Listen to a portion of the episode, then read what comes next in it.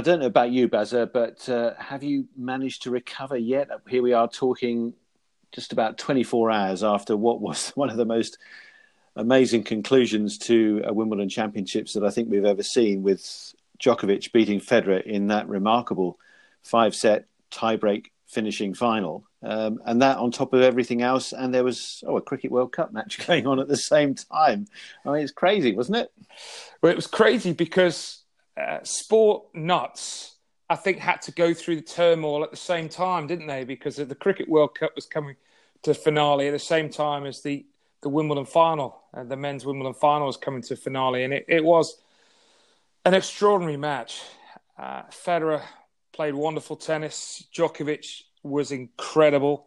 I think what, what we saw from Novak is is everything that makes him an extraordinary champion. That his temperament, his keep his composure. He is never finished, Barry, is he? And we've seen him over and over again. And you know, mine goes back to those those matches that he had. That match he had against Federer at the U.S. Open when Federer had two match points, 40-50. He is never ever beaten. Uh, and then also what he does, and I think the, the sort of numbers, uh, all the categories that Federer, Federer won, except the unforced errors, and actually there wasn't too much to be cho- choose between the two of them. But what Djokovic does with his movement and just his incredible temperament, he squeezes the court, doesn't he? So he forces you to win the point. You you have to go close to the lines, and when the pressure is really on, in tiebreaks, that becomes a lot harder. And I think that the key, actually, the key stat for me was in the three tiebreaks, Djokovic did not hit one unforced error. That's amazing. I mean, but they obviously were the, the linchpins for him to, to win this fifth title. And yet he was down, what, 5 3 at one point in that first set tiebreak. And you're mm. thinking, well, Federer has now got him just where he wants him. He'll push through, win this tiebreak, and then go on from there. Everybody had been talking about the need for Federer to win that first set. Uh, more important for him to do that the longer it went physically. And yet, you could say two things about that. Well, firstly, he didn't manage to win it, and yet came back to force a, you know, a decider. And then he looked as fit as a fiddle still after four hours and fifty-seven minutes of the most amazing, you know, competition, as you say, against somebody who just does not know the meaning of the word giving mm. up. That's two words, but you know what I mean. Yeah. It, it just his persistence, his perseverance, and also for me, the absolute key for him in the final for Djokovic was his sense of calm and mm. not allowing the emotions either to, to spill over to his own detriment or indeed to make it a very personal clash between him and the crowd who were hugely in favour of Federer.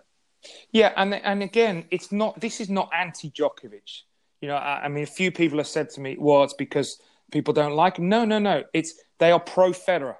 You know, yep. Federer, Federer has been eight-time Wimbledon champion. He's the one who came on the scene the first out of the three. So it's not an anti-Djokovic. It's just their allegiances towards Federer. But I think Novak has been able to learn from it in the past, hasn't he? That US Open, the last time they played in the final, when it was you know, arguably 23,990 people pro Federer and only about 10 pro Djokovic. Um, but he, he's able, as you said, Barry, able to sort of channel it, um, focus, because what you can't do is you can't let your emotions get the better of you, because if you do, then you'll just be a spent force. Um, but yeah, I mean, just hats off to, to both the way At they, the end... they competed for, for, you know, three minutes shy of the five hour mark incredible theatre, incredible conclusion, and to have all the matches, you know, to have the very first singles match decided with a, fifth set tiebreak at Wimbledon after 12 games apiece happened to be the final. I mean, you could not really have scripted it any better than that. Djokovic's reaction at the end, now that obviously drew different opinions. Uh, what was yours about that? I think two two factors actually. The first or lack of reaction I wasn't surprised. I think when you have had to dig deep and you go through it, almost understandable that the match was over and it was there was nothing there. But then when he sort of stood on the court after he after he chewed on the grass and he sort of puffed out his chest, uh, not sure I was 100% with it But listen, I would never criticize people for reactions because I've never been in that position, Barry. You've never been in that position. Um, you know, the, the guy has defended his Wimbledon title. He's closed the gap. And I mean, it was just, I mean, in the context of the Grand Slam titles, it was huge, wasn't it? It's a, you know, it, arguably it's a game changer because it was yes. worth two, it was worth two slams. You know, Federer had won, he would have gone six ahead of Djokovic. Now, with Djokovic winning, he closes the closes the gap to four. So, you know, these three. I mean, why are they still playing? They're still playing because they love the sport, but they're also still playing because they ultimately want to be the most successful. And and I think for for Novak, you know, I can kind of I, I can kind of get his the reactions that that were coming from his end of the court yeah. because of how how important that match was. And I also feel, Baz, personally, I viewed it slightly differently. I felt that because he was so calm, as I've said at the start, and needed to be, mm. and it clearly was such a, a pro Federer crowd because, yeah, that, that that's just the way it was there. That he, he, in not wanting to to get them to sort of react overly react against him, he kept his calm, but also that the normal celebration that we've seen from him now for some years with this whole waving of the arms to all four sides after winning a match it just would have been totally contrary to what he was getting from the crowd which was mm. not a lot in his favor and and why should he as it were show the love to them because i remember at the end of the fourth set i mean the chanting that was going on for roger's name you know after he had taken them into the decider was was just so loud so noisy and to me, that said, well, okay, I, I, accept what he's doing at the end of this match by just standing there and he's made his point. Mm. He hmm. was the one who came out on top. And to me, that was, you know, that was enough. And I felt that the, the respect obviously shown between them at the end in their, their respective interviews with Sue Barker was was fitting of the occasion. And uh, and I mean, it was, as Roger said, it was just a crazy match, mm. really, that it, it got to the extent it did. But those championship points, I mean, they will haunt him, I would imagine. He said, you know, jokingly, I want to forget about it. But um, it, as you said, is not the first time this has happened. In fact, those two semi-finals, 2010 and 2011 in New York. But for this to actually happen in the Wimbledon Championship match, mm. that that that's going to take a bit of getting over, isn't it? Yeah, I mean, having watched the match point again today, 40-15, Djokovic second serve, Djokovic hit a classic Djokovic return, and Federer's feet got a little stuck. So he pushed the forehand wide. And then the second match point at 40 30, he hit an inside in forehand. And the dangers of hitting the inside in forehand to Djokovic's forehand was met. I mean, there were two crucial factors. Was firstly, and totally understandable, he didn't want to. He didn't want to push it too close to the lines. No. But what that meant was that actually Djokovic didn't have to move too much to the, to his right because he's already shifting in that position, and and he had the angle to play with, uh, and the the the better shot, the, the the percentage play would have been for Roger to go inside out into the backhand. But hey, I, I mean, you can't start criticizing and questioning a player of making a bad decision here or there um, which actually was also the case at 5 3 in that first set tiebreak. I mean, I always felt, I mean, I know Roger had the two match points, but I always felt the first set would be the key. And, and it was also uh, sort of a tactical error at 5 3 in the first set tiebreak. But I think overall, that was one of Roger's greatest matches. I mean, to if, if he had actually won that match, I mean, I, I was commentating on it, and I and I said during the fifth, if Roger wins this, this is his greatest ever victory because mm-hmm. of who he was facing, the situation of the match, and just just having you know uh, we also mentioned that the last eight Wimbledon finals, last eight Wimbledon finals, the player who'd won the fourth lost yep. the fifth, and and I am very much now this this trend in the men's game in big matches. It's not necessarily first or second round of a major, but in really big matches, to chase, it takes so much out of you emotionally and physically to play catch up that then you have the dip. And so for Federer to come back from 40 down in the fifth and then be in a position where he he had he had basically his ninth Wimbledon title on his racket was extraordinary. But also, you know, maybe maybe he would have won it that title against anyone else but Djokovic. I mean, what incredible a ferocious competitor he is. He is, I think, somebody we've never quite seen like that, and yet we've have Nadal there, and of course mm. the matches that Nadal played in the week leading up to facing Roger, and then for Roger to beat him okay, on grass, but to, still to beat him, having lost the last time they played that that match 11 years ago in the 2008 final, uh, was uh, just a, a, tour de force from Roger to come through that in four sets as he did on Friday. But of course, we know the record shows he has never yet managed to beat both of them in mm. the same major in five sets, and uh, that that is something obviously to have come within a point of it twice uh, that might haunt him. But I think you're right in terms of the race. You know, now for the the most slams, Djokovic up to 16, so just two adrift of Rafa and only four adrift of Roger, and with five years in age difference on his side, surely now that sets him up to believe that that he can surpass both of them. That's what it's looking like, isn't it? Because you know, again, if we look at the match, I mean, I mean, let's forget the age. I, I don't want to get caught up in the age, but Djokovic is moving still incredibly well, and he still looks very fresh mentally. And and what was apparent, not the I don't think we needed confirmation, but what was apparent again is how far the top three are ahead of the rest. So it doesn't look like it's going to change anytime soon, Barry, does it? I mean, you, you know, we're we're looking at the moment, unless something miraculous happens overnight, that these three are going to be locked in for the next four majors at least. Um, so, you know, which one of those four, the next the next four majors, who's in the best position to win?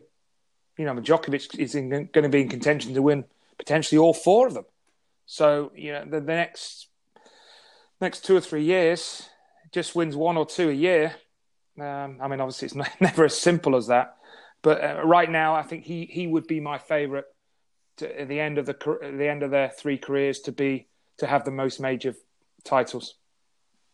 It was great to see Rafa performing brilliantly. I mean, I think most people felt of the three of them prior to the semi-finals, he had arguably played the best tennis uh, during the championships, and yet, obviously, despite being tennis gods, they are human. They have days when it doesn't quite work, and against Federer, as he said, you know, his backhand wasn't really where he wanted it, and that kind of then had a knock on effect to getting to his forehand in the way that he usually tries to do. So for him, that was obviously a disappointment. But going forward in this terms of this race between the three of them for these major titles, of course, they're now going to be stepping back after a bit of a break onto the hard courts in in North America, and then uh, you know through into Europe and the indoor season. And of course, that in the second half of the year is not easy for Nadal, is it? I mean, at least he, he's come out of Wimbledon looking very fit, which is not always the case. Yeah, and and what he's also showed is he doesn't have to play. You know, I, I think for Rafa, what's more important at New York is that he goes into Flushing Meadows, lack of matches, but fresh, as opposed to playing an event and feeling he's got matches, and then maybe physically he's not 100%. Because he's shown in Australia – no tennis can make the final. He's shown here at Wimbledon, no tennis on the grass. I know it was a quick turnaround after the French, but to play as well as he did at, in the second round against Kyrgios a decade ago, he would have lost. You know, it was always felt, well, the one player who was always at risk, Barry, of losing in the first week of Wimbledon is Nadal if he comes up against a player who hits big and makes him feel uncomfortable. So that was evidence of, of how much and how far Nadal has evolved as a, an attacking player on quicker courts. My my only surprise in that semi-final against Federer was how deep he stood to return first and second serve. Yes, agreed. because because what it allowed Federer to do. I mean, even if he hit a deep return, what it allowed Federer to do was to just hug the baseline and trust his timing and, and and Federer was able then to get the first strike in. So that that to me, I think, I mean, you, you know, it sounds like you're in agreement with it. Absolutely, I am. And looking at the the trio in terms of thinking, well, when we get back to Wimbledon next year, is it the most likely scenario that Federer will still be on 20, Rafa will be on 19, having won Roland Garros, and Djokovic could be up to 18, having defended the US Open title and the Australian? Could be, could be possible. I mean, yeah, I mean, you can make you know, a case for anybody, but that you know has certainly some some measure to it, I think, and and that would just be remarkable going into 2020. And of course, it's an Olympic year, and who will want to be playing that? Will all three of them be committing to that? Uh, it's it's going to be fascinating over the next 12 months or so to find out where this this all lands up. But obviously, we could continue talking about the wonders of uh, what they have all achieved over the last couple of weeks. But in terms of the women, well, we have a new champion, and what a brilliant finish from Simona Halep to, to play the match of her life, do you feel, to win that title? One of the greatest performances in a Wimbledon final, I think. Three errors, first first time in a in a Wimbledon final against a legend. Uh, I thought Halep was well. I mean, it was Djokovic esque, wasn't it? It I was mean, exactly. You know the way she plays, the way she defends, uh, and I think what we've also seen from Halep is is her ability now to to be able to withstand pace and come back with a little bit more pace. You know, and there were times earlier in her career on quicker courts that you can maybe get through Simona, but she was dialed in right from the word go. And and and I always felt, you know, throughout the championships, Barry, you know, we worked together, and you know, I was consistent on it. I never had Serena winning Wimbledon this year like last year because I think she's half a step slow and I think she's lacking matches. She needs, you know, Serena needs to get back to winning a title in readiness to, I feel, to win another major, which I do think she will. But it's two and a half years since she won a title. And I think that really showed, you know, the desperation, the, the, the will to try and uh, match Margaret at 24 majors. I, I think that weighed on her a little bit too much, and maybe that was responsible in in Serena Williams starting poorly. But I think we have to also praise how well Halep played. I think she should be praised to the hilt, and it was just a, a marvelous conclusion to see her perform like that, and then to speak like she did afterwards. A, a wonderfully warm-hearted speech that really drew her even more fans and admirers around the world of tennis to, to seeing how she has taken on her new club membership. She's thrilled about that, isn't she? yes, I mean, but it's nice, isn't it? And I mean, I think it's what makes Wimbledon special. Is for someone like Halep, she might never become a member, but now she wins the title. She she's a member for life and a very popular winner. And I 100% agree with you, Barry. I mean, a very warm person. I thought she spoke brilliantly, and and I think for Serena, that will hurt her. But when it hurts great champions, watch out. In terms of the grass and the balls that they use these days, and the fact that we have ended up with the singles champions we have, who are clearly fantastic from the back of the court, obviously not averse to coming forward and doing things at the net, but they come out of those corners so well.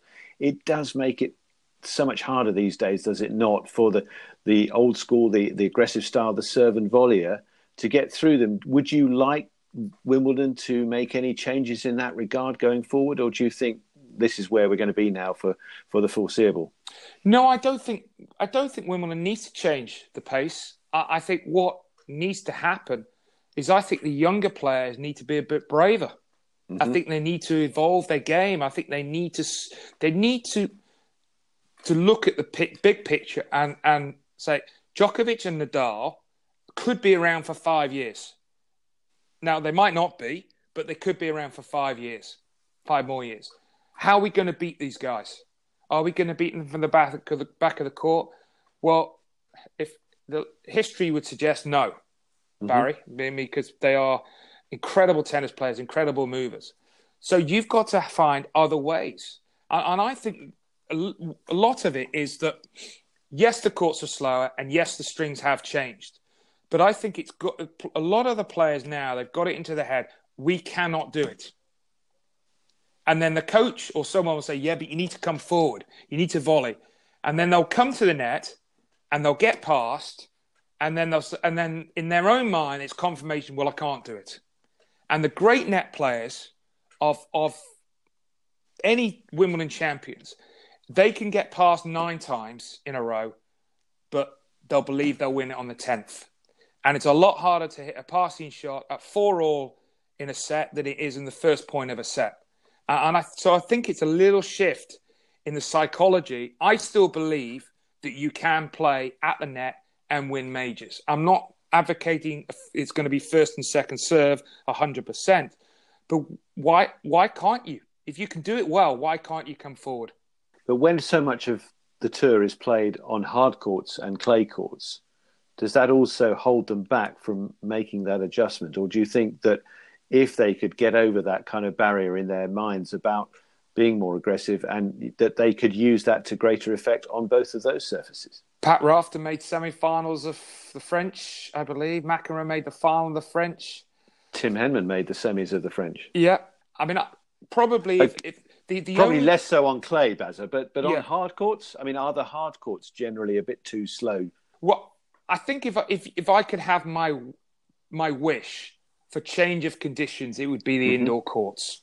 Yes, that that would be my wish. I, I think you know, I mean, the indoor courts at times are slower than the outdoor courts because you don't you don't have the heat to, to bake the court. So somewhere like Indian Wells, the court's very slow, but the conditions make it incredibly quick because of the heat uh, and with it being in the desert. I mean, the court surface indoors It's slow, and you don't get anything from from from with it being indoors. So that would be my wish. I think. Do you remember the Paris indoors a few years ago, the year that Lodger made final? I do. I mean, it was great. You know, he served and volleyed to, to, to the final.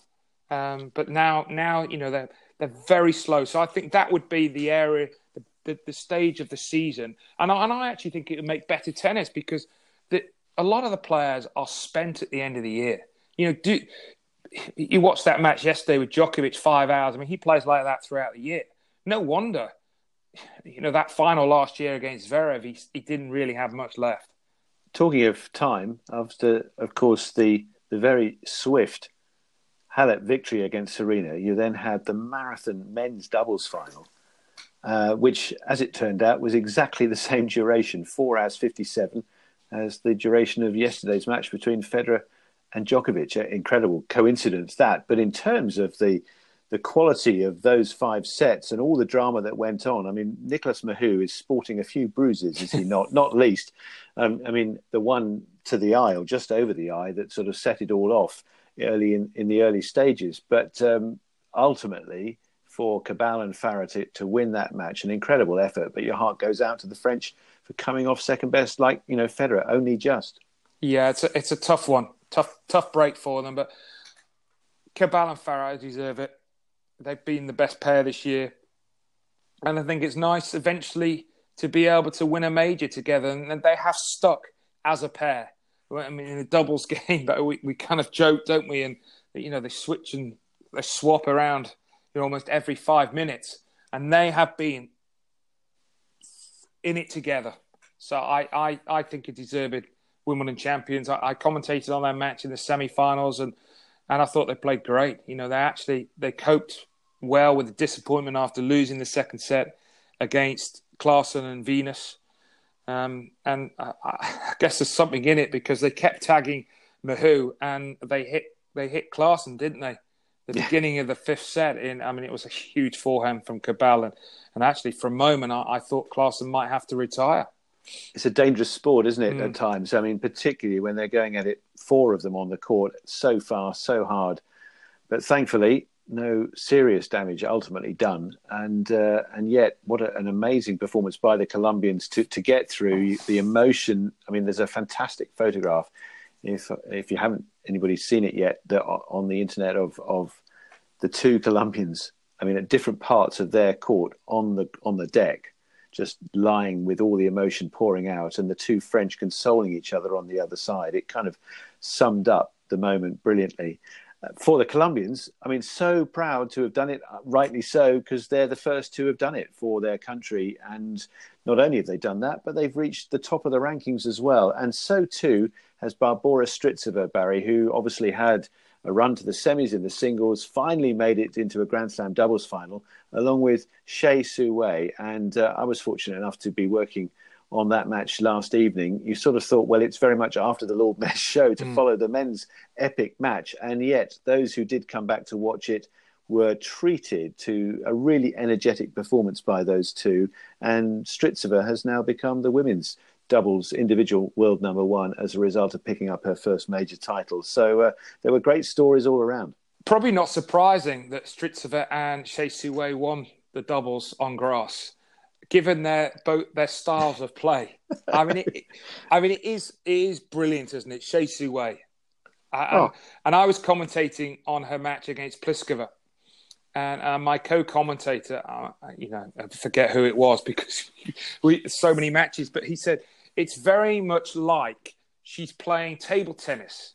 The way she, you know you serve in table tennis and you throw exactly. the ball up and you chop it down, and and it, it's a breath of fresh air because I could I could imagine if Hsieh Su-wei came from Britain, they'd be changing her technique. They'd be you know, getting the coaching manual out. But she is unique, and I think tennis needs those types of players.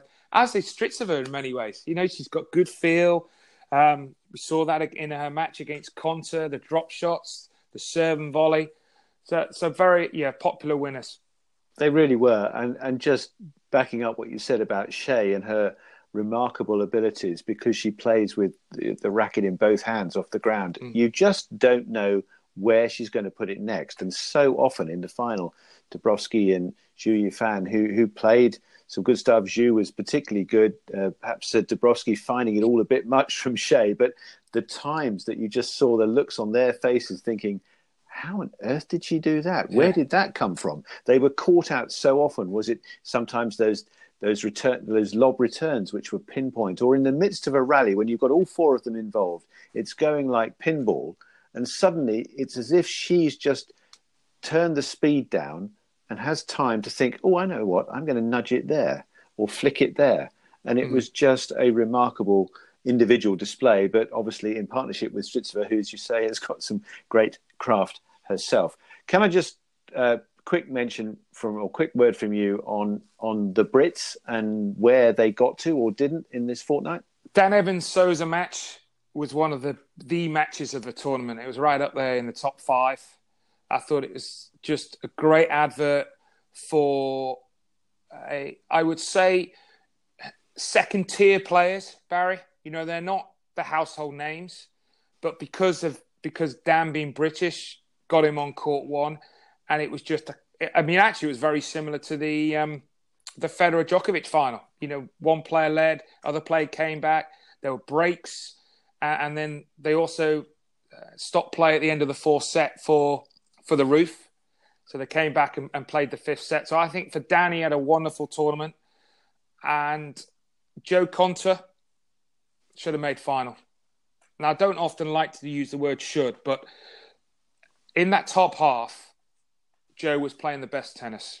I thought her way she played against Sloane Stevens and the way she played against Kvitova was so so encouraging uh, on the back of how well she played at the French in making the semi-finals. But she missed an opportunity at Roland Garros, and she missed an opportunity at Wimbledon, losing to Strycova.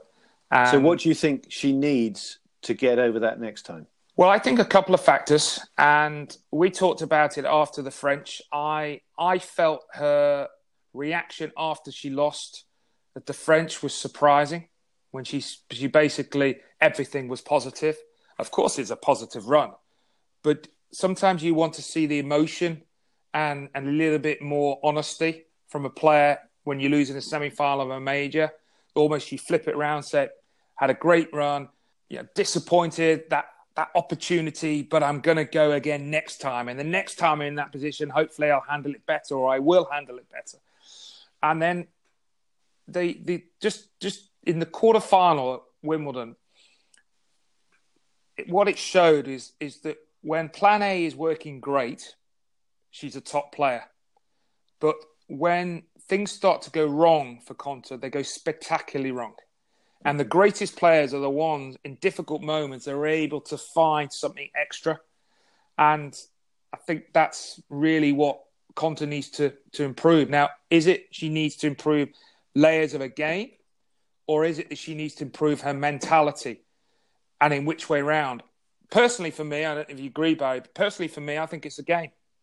Uh, if if you have areas of your game that you can call upon when certain other factors aren't working, then I think that gives you a, bit, a little bit more belief. But just not able to trust herself um, in, in that semi final when when actually sorry in the quarter final when actually you know she was kind of a little unlucky to lose the first set. Don't think she really needed to to to to feel like it had to change. Okay, Baz. Well, we will obviously watch with great interest as to how she and the rest of the Brits go over the next uh, couple of months leading up to the last major of the year in New York at the US Open at the end of August into September. But can I just finish off this pod by uh, asking you now that we have seen the different versions of a final set tiebreak being incorporated by all of the slams, or in France's case at Roland Garros, the decision not to incorporate that yet. Which of the four versions you prefer? Thanks. Um, over to maybe you, you want to. Well, let me let me kick in here by saying, yeah. what about the fact that what we had yesterday between Federer and Djokovic ultimately decided, okay, at 12 games all, but then by just a normal seven point tiebreak. Should there be, in inverted commas, the champions tiebreak in that one? Should it be the first to 10 as it was in Australia this year? I don't think so. I think if you're going to go 12 all, I think you have a tiebreak. I think if you go, I think what Australia did by six all, I think you have a match tiebreak. I I'm not a fan and never have been a fan of a final set break at the US Open. I was a fan of long fifth sets, but that changed uh, post Isner Mahut when I when I was commentating on a match at Wimbledon, and I and I kind of wanted it to end. I think it might have been a Karlovic Tsonga match. It was sort of 16 all or 17 all, and it, it just I wanted it to finish, and, and you should never want a match to finish. You know, a match like that, you should you kind of you should be on the edge of your seat. I I was very positive for Wimbledon when they made the change to twelve all, and having watched that match yesterday, I think they got it right. I do. And okay, I would then just add to that the fact that it wasn't until Federer was two breaks up, wasn't he, in the fourth, that Djokovic actually got a break point against him. Mm. Yeah, and okay, he got one back. He lost the set, but then, as he jokingly said, or half jokingly said in that post-match interview on the court, he was just hoping to get to the tiebreak. Mm. And in a way, that did have a bearing, did it not? Because obviously it had been real struggle for him to, to try and break Federer all match.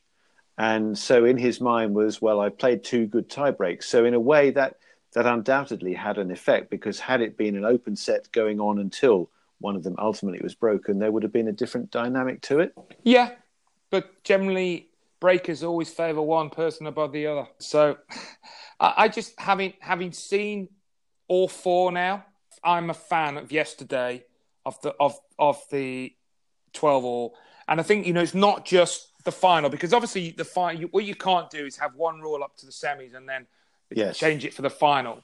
And and the reason the reason Wimbledon brought it in, well, I mean, uh, arguably two reasons. firstly, firstly that it meant that the semi-final started late late last year, and it was Djokovic and Nadal. But no, seriously, the reason it hmm. they they brought it in is because Kevin Anderson had two long fifth set matches last year at Wimbledon, quarterfinals and semi-finals, and he probably still would have lost the final anyway but physically it meant that we didn't really have a contest, and that ultimately is not what you really want, is it, in a major? No. And and and also with some of the players that they've spoken to, they felt that it just became that they were hanging on for their own serve because because they knew there was no definite ending. It was just, well, I've got to win my service game. So your whole focus is win your service game. And actually, when their opponent's serving, they're not really investing a lot mentally and physically.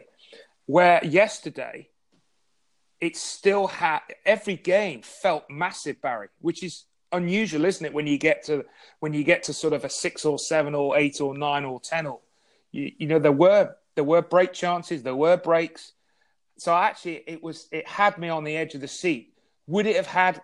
Would it have been the same way if they didn't have a definite ending at twelve all? I doubt it. Actually. Good points, Bazza. Thank you so much. Uh, thanks everybody for listening to the Tennis Takeaway podcast. We've been uh, delighted to do uh, this every week uh, since the start of the year. We are though going to have a bit of a holiday, a bit of a break. So we will return with the podcast from the Two Barrys on the 5th of August.